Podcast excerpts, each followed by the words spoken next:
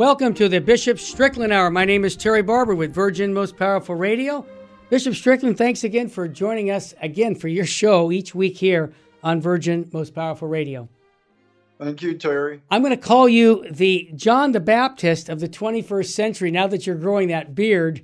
And I hope you can fill the footsteps of that because right now we need a John the Baptist to wake up, not just the church and the world, both, because we're, we're spiraling out of control.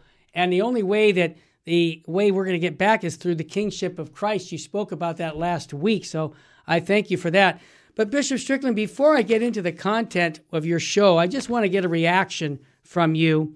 Uh, I was blown away when I saw this Eucharistic procession. It kind of ties into our Eucharist talk here.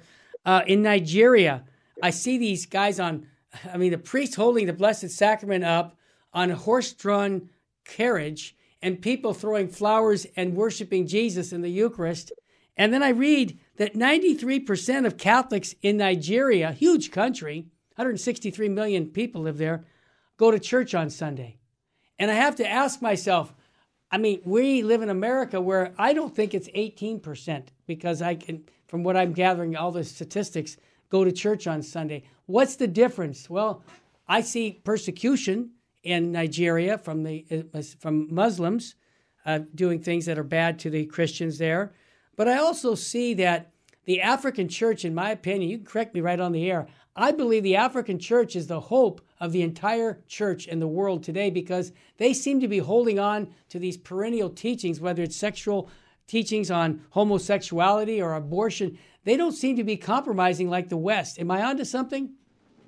I think you are, Terry. Um, and as you talk, I think part of it is also uh, the poverty that they deal with. I mean, it's it's extreme sometimes, but even talking about a Eucharistic procession with a horse-drawn carriage, here you'd say, why are they doing that? Get a truck, you know, get some sort of vehicle, and and I think it's just a reminder of that simplicity that comes. Certainly, the persecution is part of it. Yeah. But we in this country, with all the blessings that we have, even in the midst of all the chaos, we're still immensely blessed. And there's an opportunity to really learn from Nigeria to refocus on what's really important.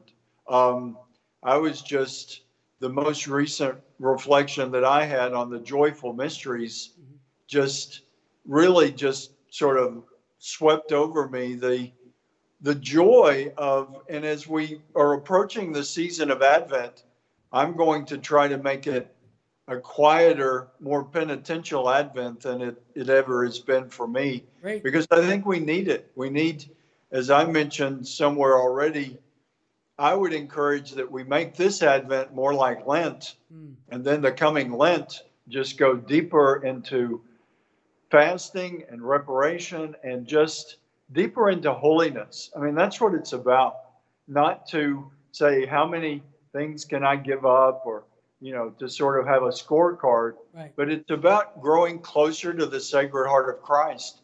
And so I encourage people to use this Advent. And that's that's where the you say people throwing flowers yeah.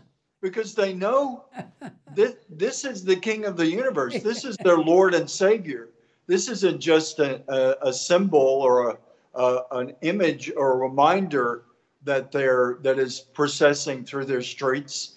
It's Christ the King.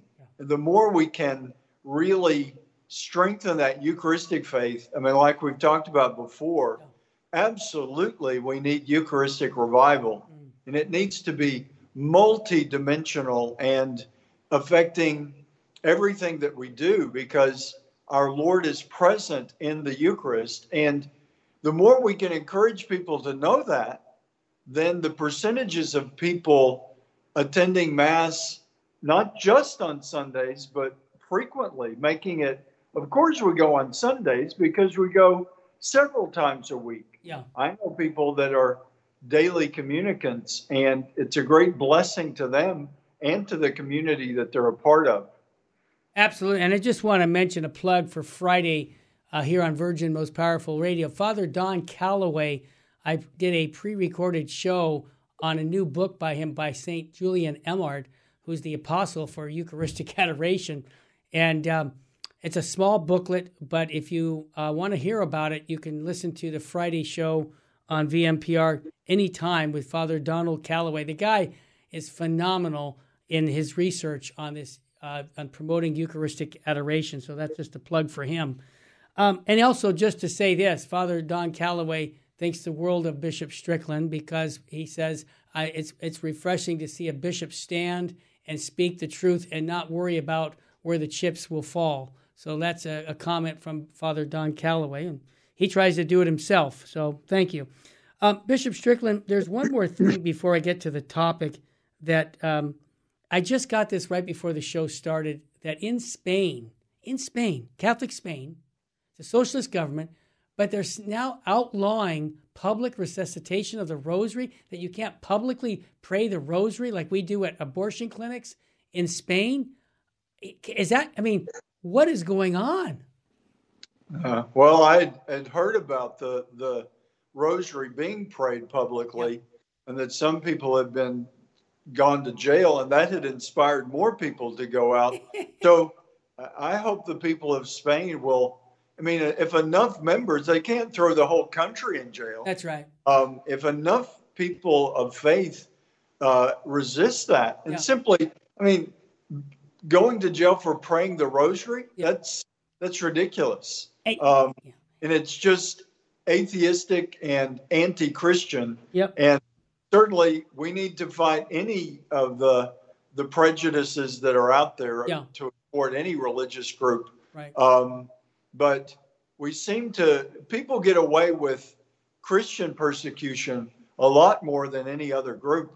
And we shouldn't put up with it because it's harmful to humanity, not just Christianity. If we we know and believe who Jesus is, he's the savior of all. That's right. And when Christianity is persecuted, it diminishes the the blessings and the availability of the good news of Jesus Christ for all of humanity. It, we have to resist. Yep. Um, prayerfully and peacefully, but we have to resist. Amen. So we have to pray for the people of Spain to say, forget outlawing the rosary. We're going to pray it even more. Yeah. And if enough people do it, that will cause them to not be able to. They can't throw the whole country in That's jail. Right. That's right. And that brings me to we talk about prayer. We're going to take some time off on your show until probably oh uh, the last week of of December because you're going on retreat. I want to ask our listeners who are listening to pray for you in this silent reflection and retreat for a couple weeks. You're going to be gone, and and before I'm sure our Eucharistic King, uh, and and praying for you know for guidance because now you don't have a diocese to run and asking the Lord what does He want you to do to serve Christ in His body, the church. So that's a great thing to pray for. And I, and I bring this up because you just started a YouTube channel, and I want everybody to go and, you know, probably by the first of the year, it'll be running, you know, uh, on a weekly basis or wherever often you decide to do your seven or eight minute uh, YouTube. But why don't you tell us about that YouTube channel and how people can start plugging into that, please? Well, thanks, Terry. It just started uh, November 28th. Uh, and it's just another, I know a lot of people use YouTube, and I uh, have various subscriptions to YouTube, and it, and I, I, I really think what I want to do is shorter segments, yes, so that people can just have a chance to to listen to a topic if they find it interesting, and right. um, to just talk about the faith, yes. similar to what we do, but to in a shorter bite, in a, a different yeah. different format yeah. that is accessible to a different group of people. And I love it that it's only six or seven minutes long because yeah. people will listen to that. Now, if people want more of what you're doing, they go to a regular Bishop Strickland hour on, on the radio. They can get that. But I think a certain amount of people are going to want just short bites, and I think it's great that you're doing that. So thank you for, for taking the time to, to do that on your YouTube channel. What's the YouTube channels? Is it Bishop uh, Strickland J. What, I'm sure I can't remember. What does it say? I'm not even sure. I think it's just if I know I uh, went to YouTube and yeah. typed Bishop Strickland, and it comes okay, up. and that's it. Just type in Bishop Strickland on YouTube, folks, and start sending it to your friends. We want to get a, a, a lot of people to, to do that because it's going to help them in their faith. Now, when we come back, Bishop Strickland, we're going to talk uh, about the priesthood. We're going to talk about uh, Eucharistic adoration, talk about things that we always talk about, our Blessed Mother. We can't talk without talking about her and the Eucharist and our Lord. And there's about a lot of priests right now, and I think this is going to be good for them who are, let's just say, concerned about the atmosphere in the church right now, where there's a lot of, like, well, what's going to happen next? And I just want to reassure them, myself as a layman, that Father, we're praying for you. Bishop, we're praying for you. Please don't ever compromise one iota about the gospel because our Lord is going to honor you for your fidelity, not to individual people as much as to the perennial teachings of the church. And, you know, that's just me saying it as a layman, but I see you as a, a bishop, Bishop Strickland, that, that you've paid a price for just doing what your duty is called, nothing more. You're nothing extraordinary. I, I've known you for years. You're just a guy who loves Jesus Christ and his bride, the church. That's what I'm attracted to. I want to talk more about Jesus and less about, you know, things that are about the world because life is short and eternity is forever. And when we come back, we'll talk more about the priesthood, the Eucharistic adoration, the Blessed Virgin Mary. Stay with us, family. We'll be back more with more on the Virgin on the Bishop Strickland Hour.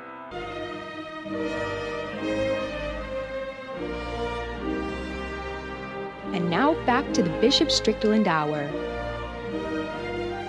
Welcome back to the Bishop Strickland Hour. Indeed, Bishop Strickland, let's talk about uh, building up our priests and through Eucharistic adoration our, and our devotion to our Blessed Mother. I know you've written things on Holy Thursday over the years. I've read them, but I just think this is a good time to speak heart to heart, as they say, cor ad cor, uh, to our priests. Can you talk a little bit about that, please? Sure. That really is something that in prayer um, I'm not, I don't have any huge plan already, but I know that I want to support priests, encourage priests, and call priests to to know our Lord in the Eucharist more deeply. Um, I know it's had an, a, a huge effect on my life and the way I celebrate Mass. I've always tried to be reverent, but it, it, it's just transformed my own approach. And, and from what people comment, oh, yeah. they see that when I approach the Eucharistic altar, that it's they can tell that it's something I believe deeply Absolutely. in, that is very significant. Yeah. And that's what every priest needs to do. We can't be casual about it. Mm-hmm. We can't um, not treat it as the the sacred duty that it is to celebrate the sacrifice of Jesus Christ at His altar. Um, so that's one thing that I want to do. It's still kind of taking shape, but in an ongoing way to just encourage priests and urge them to to know our Lord, the one they hold in their hands, yes. um, more deeply, and to to have a deeper reverence. And that uh, I think I know for myself, even after things that I've gone through, mm-hmm. I'm joyful, I'm peaceful, oh, yeah. and I know it's because of Him. Amen. It's, you know, I don't have any special gift or talent. It's, but it's when you're close to the Lord of the universe. Yes. I mean, when you really think about it, I hold Him in my hands. Yeah. And what a sacred duty and what a blessing. And I think that it's too easy for all of us, whether we're in the congregation attending or the priest celebrating at the altar, mm-hmm. it's too easy to forget what we're really doing and how significant that is. Um, so, absolutely, I want to encourage priests, and I'm looking at using the YouTube, using my website, bishopstrickland.com. Sure. Maybe, you know, having specific episodes that we talk about here. Of course, uh, it's to all, use all yeah. the efforts absolutely to, to draw priests closer to our Eucharistic Lord. Would you be also open to doing a priest retreat? In other words, doing a retreat where if we set it up, that priests could come and um, You know, absolutely. Like, okay, absolutely. maybe down the road because I have a lot of priest friends who say that uh, they respect what you're doing. Uh, they respect uh, how clear you are on the faith, and uh, I think that you keep repeating this over the years with me that it's the Eucharist, man. It's the Eucharist. I mean, I, I, I think of that. Um, who's that a politician who said it's the economy, stupid? I mean, sorry, it's the yeah some Texan. I think it was a Bush. Mr. Bush used to say it's the economy. Well, it's the Eucharist, everybody, and and I think. Yeah. I think Bishop Strickland, your example, you're absolutely on, right on because I've been to Holy Mass with you many times now, and yeah, you can tag, you can tell that you believe, but the spirituality of the priest or bishop that's on the altar really exceeds out to the public that are in the pew saying, wow, this guy, this is sacred that's going on. And, and I'm just going to say this, and maybe I'm out of step when I say this, but I just think that some of the adjustments that Vatican II stated that we should go back to Vatican II, like ad orientem. I've seen that when a priest isn't facing me, it helps me pray better. I, I actually look at him and say, He's helping me pray to God. And so those are little things that I realize they're not at the local parish yet, but it's what the church taught at Vatican II on the liturgy. And I just, I can, maybe I'm just a broken record, but you know, receiving Holy Communion, kneeling on the tongue, traditional things that we all would say are just traditional things, but you know, actions speak louder than words. And I'm wondering for you as a priest and bishop, if that also affects the priests that are there when they see us as lay people having a great love for the Eucharist. Does it does it work both ways, Bishop Strickland? Oh, absolutely, Terry. Um, and I've remarked through the years, because as a bishop and even as a priest, yeah. having the opportunity to celebrate Mass with a congregation that is truly um, engaged. Yeah. You know, we the Vatican Council, Second Vatican Council talked about full and active participation yeah. in the liturgy. I think we got that wrong in a lot of ways, and I did. Uh, I think there was an, a, a, an interpretation of that was, oh well, everybody's got to get up and wrong. get involved and yeah. do this ministry and do that ministry. I think we missed the point that full and active participation is being engaged in the sacred in really being alert and uh, at work and praying actively yeah not necessarily doing anything but kneeling there in the pew yeah. and sitting and listening deeply to the word of God, but really being spiritually present, I yeah. would say, rather than just saying, oh, yeah, well, it's homily's too, a little too long, or, you know, the distractions that easily come. But, and to answer your question, yeah, absolutely. When a priest can tell, yeah, when the congregation is engaged and they're responding yeah. uh, prayerfully and, and energetically, it sets you on fire. It, it okay. we can feed each other's faith. Yeah. The priest at the altar, reverent and and taking the time. Yeah. I mean, really, Terry, I think that's one of the key elements. I mean, you hear different people say, "Oh, the liturgy's too long." I think it, if that if it feels too long, we're not fully and actively engaged in the way we should be. And it, it's really not a matter of how long it takes, but I think it is a matter of taking the time to make sure that it's a sacred event. And then we're not just saying, okay, how quick can we zip through this? I mean, there's one of the, I forget, maybe it was uh, John Chrysostom or someone like that, one of the ancient writers that's in the, the Office of Readings, but I always remember him talking about, which is the human thing that happens. Yeah. But he's he's challenging the priests that he's speaking to to to not just say, okay, I've got to pray evening prayer and sort of zip through it without really listening to the words and really engaging spiritually in in the Lord. I think we're that we're human. We all sure times make those mistakes, but I think we have to challenge ourselves to really enter more energetically, more focused, put real work into it. I mean, a lot of people have very um, important positions in their career where they've got to really be focused and concentrating. I mean, think about you know a pilot of you know of an airplane. I mean, they they may be on autopilot for a while, but when they're taking off, they've got to be focused on what they're doing. Right. You don't want them thinking about what am I going to have for supper that night when they're controlling, uh, you know, thousands and thousands of pounds of of machinery that's flying into the air. I mean, if that takes focus, doing the sacred takes focus as well. Well said. And I want to give an example. We were in Tyler, Texas for the Defending the Faith conference. About 600 of us were there. We filmed it all. You had Eucharistic adoration.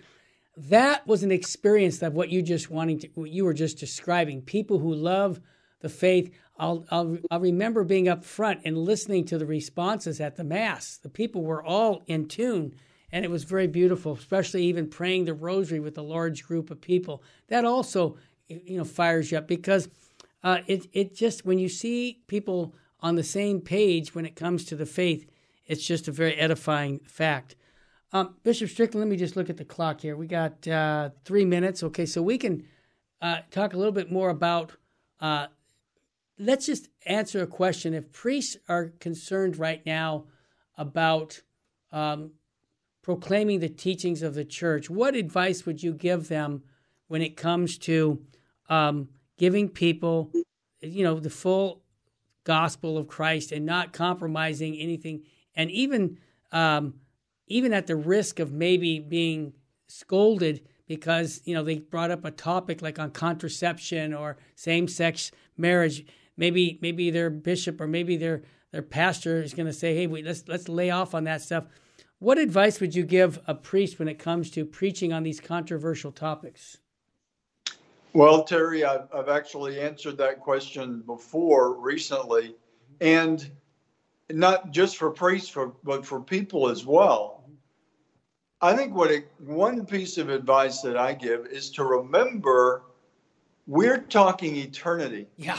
Yeah. And this world is temporary. Amen. Uh, whatever you're going through right now, it's temporary. Yeah.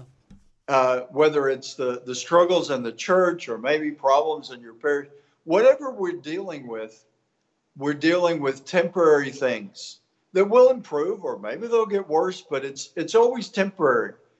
As priests, especially, and as faithful Catholics, we need to be focusing on the eternal things. Amen.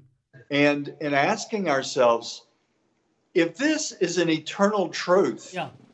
is some temporary possible penalty or you know um, problem that arises or consequence of what I'm doing, all of those are temporary realities, and we need to ask ourselves, can I does dilute or ignore this eternal truth for the sake of a temporary consequence that I may avoid, but that's only temporary. Yeah. we've got to be people with an eternity focus because that's how God made us.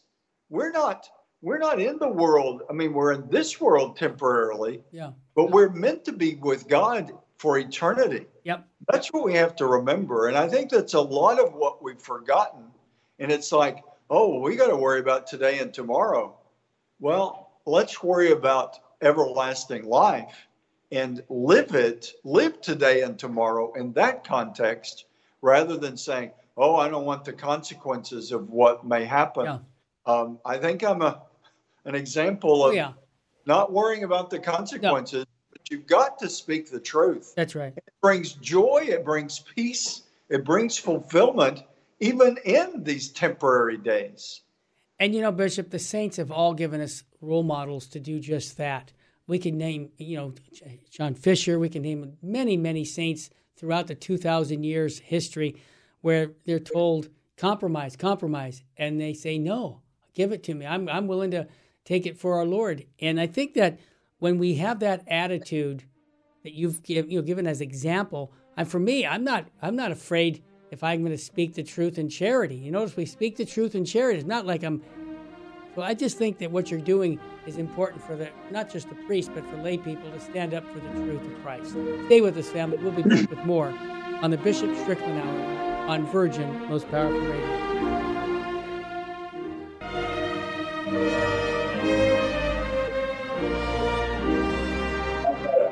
Now back to the Bishop Strickland Hour.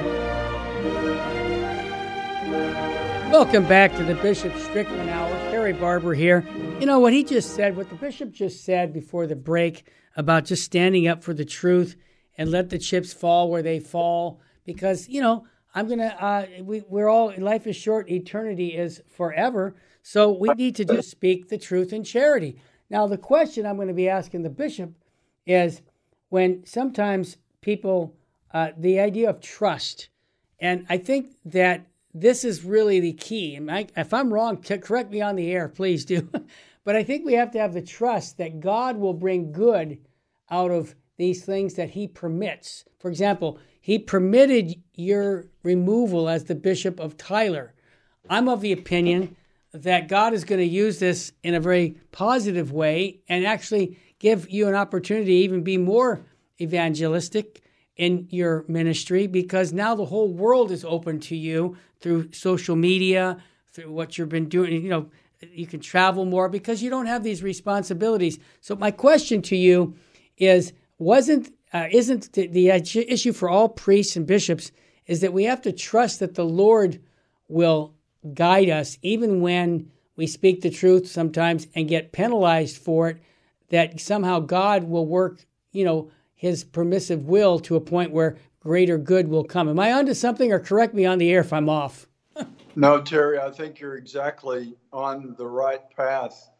Um, and I would, I can't tell you yeah. how many people have said they're praying for me. Good. Um, certainly, there are detractors out there, but the huge numbers of people praying, having masses offered. Awesome. And I would really ask because really it's and I, am glad I'm going on retreat because yeah. it's a it's a time I need to really reflect and pray deeply as I talk about Eucharistic adoration to spend mm-hmm. as much time as I can with the Lord and just asking Him, what do you want of me mm. for the rest of the days that He gives me? I mean, I I don't know how many days those are, but it's I feel a tremendous responsibility, not not really a burden, um, but a, a, tremendous responsibility to yeah. use this time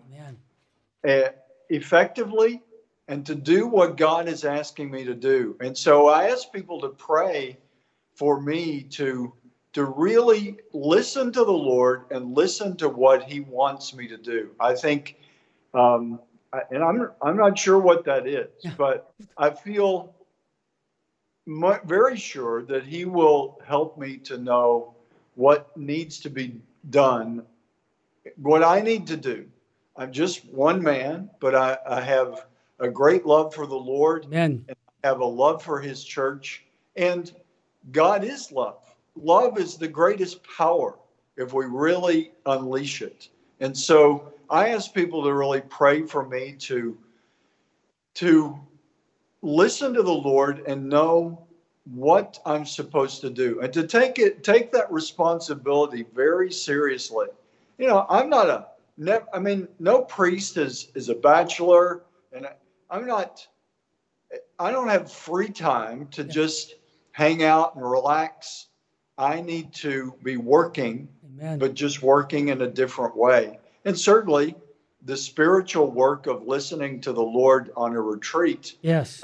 that's the most important work that I can do in these days so that I can really discern what the next days need to, what I need to do in the next weeks, months, years. You know, if, what if I'm given those. Yeah. What you're saying re- resounds with me and my brother Jesse Romero. We've been working together for like 30 years. And we always say, how many breaths of air am I going to have left? There's only so much because you, you and I have an expiration date. We're not here forever. So Yeah. I try to say to myself, what good can I do to share the gospel with someone I meet today? Lord, let me be that instrument, but it's it's not me, it's you. Use me to proclaim your truths of the faith. I just went to lunch with a benefactor uh, yesterday after the radio show from Canada. He was visiting Southern California, and he told me he was a Jehovah Witness. And then he realized he started studying. I was this isn't right. And then he came across Virgin Most Powerful Radio, and of course, uh, he heard the truths of the gospel, and he was just was so moved. He said, "Well, I called you because I wanted to meet you in person because I wanted to shake your hand." I'm like, "Dude, I'm just a, I'm just a Joe Sixpack guy. I'm not anything special. You know, God uses the weak to confound the strong." But he said, "Yes, but it was your programming that really helped me understand the meaning and purpose of life." And for that, I'm grateful. I said, well, you know, any good that we do, and I think this would you would you would amen to this. Any good Bishop Strickland does comes from God, and we thank Him for it. That's that's how I see it. Absolutely. Well, that's our faith. That everything comes from God, Amen. uh, all of creation, and it what an honor to cooperate with It His is. I love it. to share goodness. And let me say, Yeah. as you're talking, Terry, Yeah. I, I'm just very conscious that, um, I mean, I intentionally wanted to go on this retreat as Yeah. we go into the season of Advent. Good. Um, and so the for for the first couple of weeks of Advent, like you've already announced, Sure. we we won't have these recordings. No. I would encourage people. Part of my reflection recently, we're we're talking about Eucharistic revival, and we absolutely need it. On and I guess what I would like to focus on in the coming weeks and months is Eucharistic revival on the grassroots level Oh yeah. and the the U.S. Bishops Conference is is planning some things. It's great, Mhm. but that will come and go. What I would like to really focus on and, and ask people to pray with me, and you to Sure. to give your input, but. I'd like for the two of us to talk about maybe one one step in each episode, Yep. and then by the time we get to July, when the big Eucharistic revival is happening Right. in Indianapolis, That's right. um, that people are already engaged in a in a meaningful way Mhm. in making it something that's not just a great event. It, it'll probably be glorious, but if it's a one-time event, God wants us to be with Him and with His Son in our daily journey in life. So the first step in the Eucharistic, the grassroots Eucharistic revival that I'd like to Yes. encourage, go to confession. Go to confess your sins. If it's been a week, then that's great. Go again. If it's been a year, go to confession. If it's been multiple years, go to confession. But really, Terry, to me, that's the first step in a grassroots Eucharistic revival is for all of us. I mean, it, it, the priest should be busy allowing people to be freed from their sins mm-hmm. as the first step of really going deeper into the presence of our Eucharistic Lord. So, going to confession, I mean, you might say, well, that's a whole different sacrament, but they're connected Oh yeah. and and it you know without railing against the the false messages that are out there if you're not going to confession before you go to receive the lord very likely you're on the wrong path. Uh, I, I i would be. I would. i went to confession this morning. Awesome. I'm proud to share that, not because I'm proud of my sins, but I'm proud to know what to do with them, Absolutely. to humbly confess them sacramentally, and to be forgiven, to be absolved by a priest that's forgiven in Jesus Christ in the love of the Father and the power of the Spirit. But that's the first step of grassroots Eucharistic revival. Go to confession, and then we can talk later on. I'm, I'm not sure what all the other steps Sure. are, but I know the first step is go to confession. But you know, that's very consistent with a world biblical view because the Bible says, repent and believe in the gospel. So, confession, John 20, they gave the power to the apostles to hear confession and forgive sin. So, here's my point.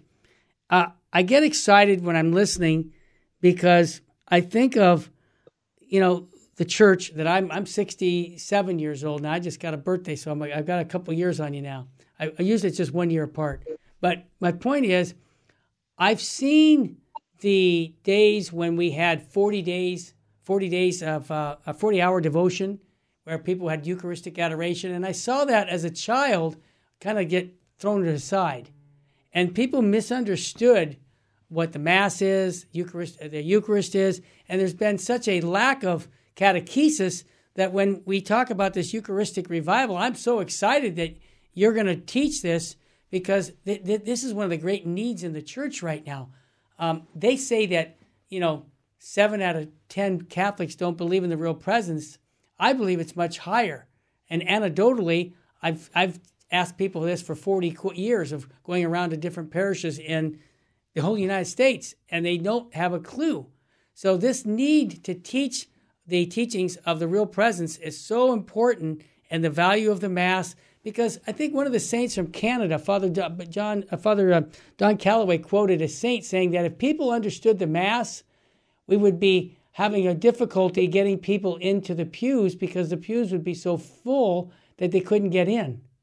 And I believe that that's a true statement, Bishop Strickland. If people really understood what the Mass is, they'd be there'd be so many people wanting to get into the Mass. But I think that the, the uh, lack of catechesis has been so severe that we've people have lost the value of going to mass, and that's why we're down to you know 18, 20 percent of the people coming now. Uh, would you agree with that, or do you think I'm exaggerating? No, I'm afraid you're you're right. That's unfortunate. Um, and we just we don't just moan about it. We we recognize Absolutely. it. We we have to get to work. That's right. Encouraging people because it's such a beautiful way to live, mm-hmm. be truly engaged with yep. life in Jesus Christ. Amen to that. It I, overcomes all the darkness that the world can throw at us. Amen. We're going to come back. I got to tell you, when I was 14, I started going to daily mass. It was the greatest decision of my life because I've received Holy Communion. I can worship God. Stay with us. We're going to talk about how Our Lady helps us understand Jesus Christ. We'll be right back.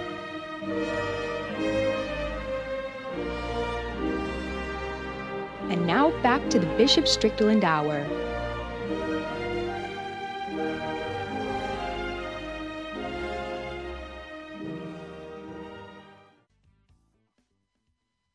Been chatting about is dealing with so much among the priesthood with the Holy Eucharist, but it applies to us lay people. Now let's talk a little bit, if we can, about Marian devotion. Why this is not just uh, an option; it's critical. We have to have a love for the Blessed Mother, our, our love for Jesus really isn't as as deep without Our Lady. Am I onto something? Yeah, I'm I'm glad you bring our Our Lady up because they go hand in hand. Yeah. With Eucharistic devotion. Right. Mary is present in the heavenly celestial banquet that the Mass connects us to. Yeah. And so to leave her out of the earthly celebration of the Mass, of the sacrifice of her Son, it, it really is an affront to holiness. And it's a, it's a way where we, we fail to really adore the Lord as he wants to be adored. Mm-hmm. He's the one that said from the cross, John here's your mother. Mom, here's your son John. I love it. Symbolically for all of us. Amen. And beautifully. And this is something, Terry, that wasn't emphasized for me um, as I was growing up or even in the seminary. It's something that I've come to recognize more deeply um, as I've really in the, my time as a bishop. But we've got to realize, just like we were talking about being um, fully and actively participating in the liturgy, part of that is to recognize that the Blessed Virgin Mary is there. She's present. The angels are present. Um, the heavenly, the heavenly host, the communion of saints, is there with Mary reigning as Queen of Saints, and we've got to let our imaginations be aware of that. Really, Terry, I've shared that, and it, it's an insight that came to me in prayer that has really been helpful because I struggle. I'm just a weak, sinful man that sometimes I get kind of burdened and say, What in the world is going on in this crazy world? Where is the church going? What is happening? And one of the insights that has really helped me, and it it's sort of duh, I, I you know, you when you see these things, it's like this is so clear and so true. How could you have lost this focus? But you're grateful to get the focus back. But um, the reality is, the perfect church, the church triumphant, as we say, Yeah. exists. It's not a hope for one day. It's not a possibility if we do well enough. It exists. The saints and the angels adore God in the heavenly and his heavenly throne as we speak. And every time the mass is being celebrated, that's why it's so such a blessing for you in your life that at such a young age, That was a- by the grace of God, not because Terry's such a smart man, but because he had a role for you and he knew that you needed that daily Eucharist to fuel what you're doing at 67 years old. Amen, This- brother. For me, I can look back at Eucharistic adoration woven into my life even before I really knew how important it was, or even really deeply knew what I was doing, Wow. because Mary is there.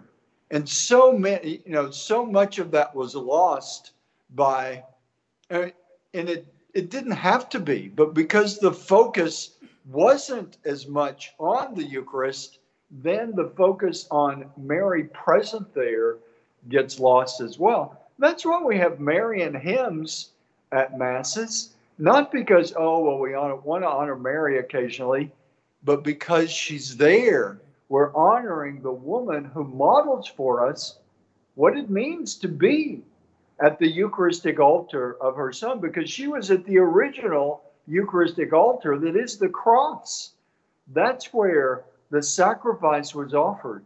And I've heard uh, Dr. Scott Hahn beautifully talk about uh, the reality that without it, if we lose the sight of the Mass as the sacrifice, Right.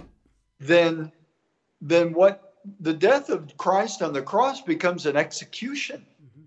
What what's the spiritual meaning of that? It's a sacrum facere. It is a making sacred the death of the Son of God. And Mary knows that better than I will ever in this life. She knows it as we hope to know it in, in everlasting life in the beatific vision. She already knows it. She knew it deeply throughout her journey because she's full of grace. She is the mother of, of the Son of God, immaculately conceived because of her role. Mhm. So, Mary is a beautiful reminder that in God's mind, just like for you, just like for me, we're not sinless. We're sinful men. Amen. But God has guided us to keep returning to a the sanctifying grace that is available that allows us to fulfill our our destiny, to fulfill our role. Uh, again, you know, I don't think we've talked about the the sanctity of the life of the unborn yet. We've got to talk about it. at every- Absolutely. every Let's hit it. but that's part of the reason it's such a tragedy for humanity Yep. for these children that God says, let them live. Let them have a destiny that comes from my heart of love. That is God's plan. We're aborting our future Yeah. when we abort a child Mm. because we have no idea what God planned for that child. Exactly. And- I've heard the mystics talk in their writings about the beauty of the life of these unborn children. God will not be stopped in expressing his wondrous beauty and love in the, the multitude of human beings that he wants to bring into creation, he won't be stopped. No. Those children are still a beautiful part of his creation. What we're stopping is the mission he had for them. That's what we're aborting. Yeah. So, as you talk about Mary, yeah. she knows so deeply. And that's why Mary, one of the great reasons that Mary is weeping so much in so many of the apparitions, whether it's Our Lady of La Salette sure. or Our Lady of Sorrows, the Mary's weeping because we are denigrating the sacred gift of life through abortion and through too many other ways that life is not held as sacred. As Pope St. John Paul II said, uh, this culture of death threatens to destroy us if we don't wake up. But God, thankfully, as long as even a few of us are awake and are truly living in the mystical body of Christ that is the church, uh, goodness will not be extinguished, but we do ourselves tremendous harm. And too many lives are left in damnation when we fail to remember Mary and our Eucharistic Lord and the truth of our Catholic faith. Well said. You know, and I think of the luminous mysteries and the institution of the Holy Eucharist now that we pray the, the Rosary on all the 20 mysteries. But it, it seems to me you've been talking a lot about how the Rosary has been really special for your spirituality. And I would encourage all of our listeners if you're not praying the Rosary every day to implement the Fatima plan, uh, you you you got to do that. And I want to just ask you the final thoughts here, a couple of minutes about again how has the rosary affected your spirituality, Bishop Strickland? Tremendous. Um, I don't know if I've said it to you, Terry, but I've said it at different talks, and it, you know, how you you say something and say, "I really like that. Yeah. That that's a good thing." Yeah. Um, but what I said at a talk recently was, the Blessed Virgin Mary. This is just my life. Yeah. One sinful week you know, nobody really. But the Blessed Virgin Mary took me by the rosary and pulled me closer to the Sacred Heart of her Son. I love it. I love that image because that's describes exactly what happened. I started praying the rosary and recognizing it's not just saying, okay, what's that mystery? And then say some Hail Marys, say Our Father. But think about, reflect on, pray about the Annunciation, the announcement of the incarnate Son of God being conceived in the womb of the Blessed Virgin Mary. I can go into that prayer and and spend a, an hour or more just on reflecting on that mystery, yeah. the creator of all, mm. entering into his own creation because he loves us so much. Mm. God the Father calling his son to do this guided by the Holy Spirit. I mean, it's just, it is something that we need to awaken to. Yeah. When the, the scriptures say pray constantly, I mean, I react like most of us. It's like, how can you do that? Yeah.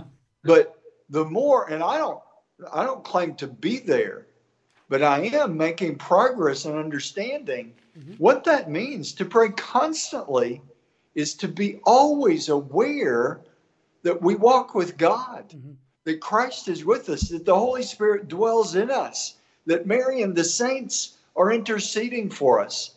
And that's what the rosary helped open up for me. Wow. It, I like to approach the rosary as from the very the very first joyful mystery, Christ incarnation. He's conceived in the womb of Mary. Mm-hmm. To the very last glorious mystery, there's Mary again. Mm-hmm. He's crowning her the one who was conceived in her womb is crowning her as queen of heaven and earth, and everything in between is what the rosary calls us to reflect on. And just recently, more and more, I my prayer of the rosary is reflecting on what I would call the, the, the space between the mysteries. You know, what happened between the angel Gabriel announcing to Mary, and Jesus is conceived in her womb. And it says in the gospel briefly that she went into the hill country to visit Elizabeth. But I reflect on what happened in between the conception of Jesus in those few weeks or couple of months or however long it took for her to get to that encounter with Elizabeth. Mm-hmm. And I like to do that with each of each of the mysteries to to go deeply into the life of Christ. That's what the rosary is about. Bishop Strickland, thank you. We're going to pray for you and your retreat that you're going on. Could you give us a blessing, please? Almighty God, we ask your blessing for everyone participating in Virgin Most Powerful Radio. Father, the Son, the Holy Spirit. Amen. Don't forget to go to Bishop Strickland's YouTube channel. There'll be short seven or eight minute presentations. Just type in Bishop Strickland on the YouTube channel search. And also, you can go to vmpr.org to listen to all the other shows that he's done and many other shows. So may God bless you and we'll enjoy our Advent season coming up. Thanks again for joining us here on Virgin Most Powerful Radio.